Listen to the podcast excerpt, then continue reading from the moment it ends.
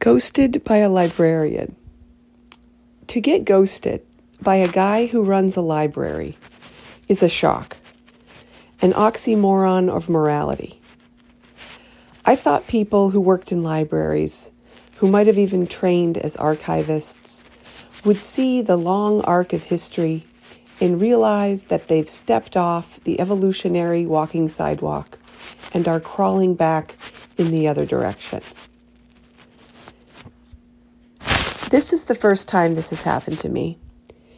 To be ghosted makes the hair stand up on the back of my head, but just on the right.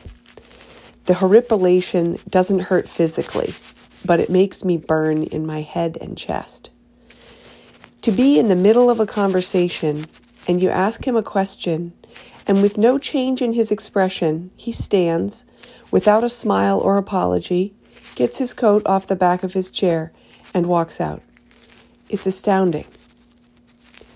At first, I blamed myself for sending the photos of myself on a polar expedition, or maybe it was the dead silence after I told him my profession.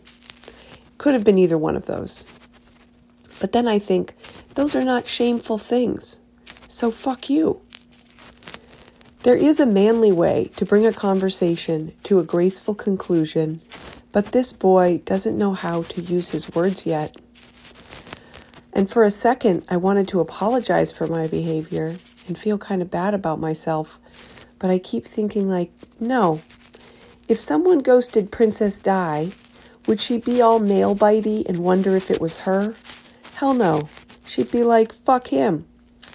And I know my hair is not quite as big as hers, but I think I can begin to see a stature in myself I bet she had a good measure of.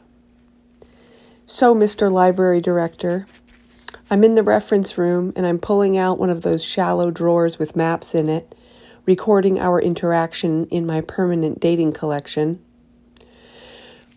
Boy with impish grin, impersonating an adult, ghosted a woman his same age, and she was disappointed. The end.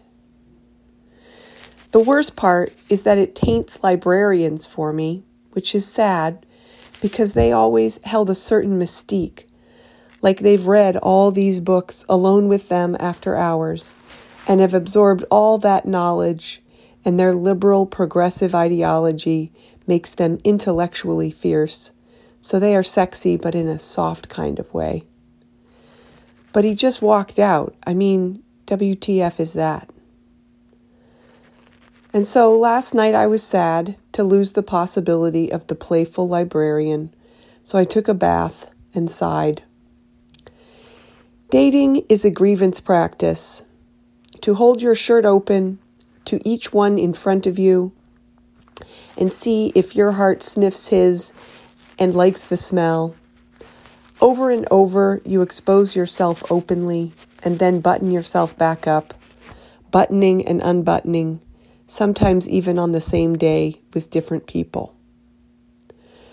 To create a space in your heart, show him to the seat you picked for him, and offer him a beer, and then all of a sudden he leaves. It's so abrupt and rude. And that death, a thousand times in a row, is all you have to endure to let your man find you.